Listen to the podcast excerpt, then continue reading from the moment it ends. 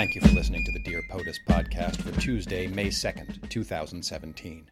I've had to skip a few days recently dealing with a family tragedy, and as a result, there's a lot to catch up on. Today's letter and podcast is about the spending bill, but I'm not going to spend too many episodes looking back.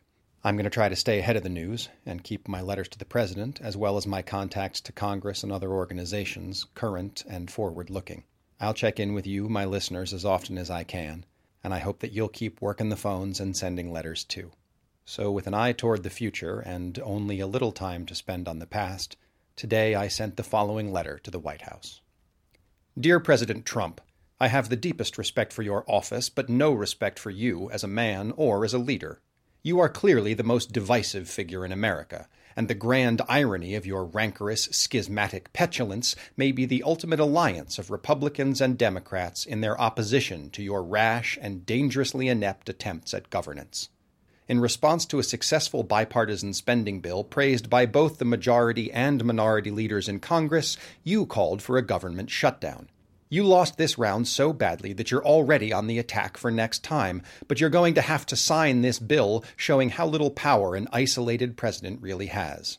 So, in addition to keeping the government running, this most recent budget compromise also provides a key to working around your dysfunctional executive branch. Republicans and Democrats simply ignored your budget requests and passed a spending bill that both parties could live with.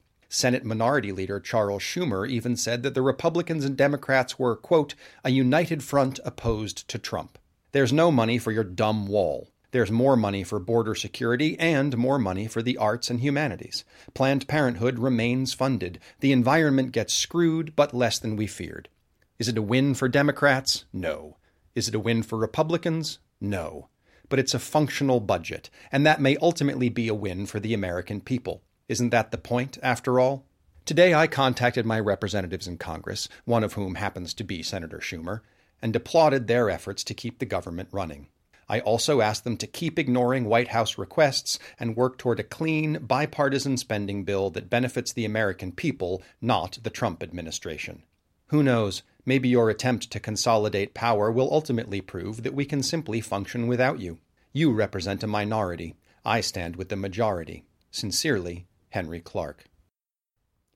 I haven't read the 1800 pages of this budget, and I'm not sure I'm qualified to understand it if I did, but it seems like a reasonable compromise, and maybe even a reasonable reflection of where our values are as a country right now. The President would like us to believe that it sets up a fight for a year long spending bill in September, but I'm not sure that's true. I think it may provide the blueprint for a reasonable negotiation. If you're so inclined, pick up the phone and call your senators and tell them to work toward a clean, bipartisan spending bill that benefits the American people and not the Trump administration. The number of the main congressional switchboard is 202 225 3121. You can ask for your representative by name, state, or zip code. If you'd like to send your own letter to the White House, address it to President Donald Trump, the White House, 1600 Pennsylvania Avenue Northwest, Washington, D.C. 20500. Be civil, be honest, and feel free to copy or borrow from mine. If you appreciate the podcast, please subscribe, rate, and review on iTunes. And you can find me on Facebook at facebook.com slash spring of springs. Talk to you soon. Have a good day.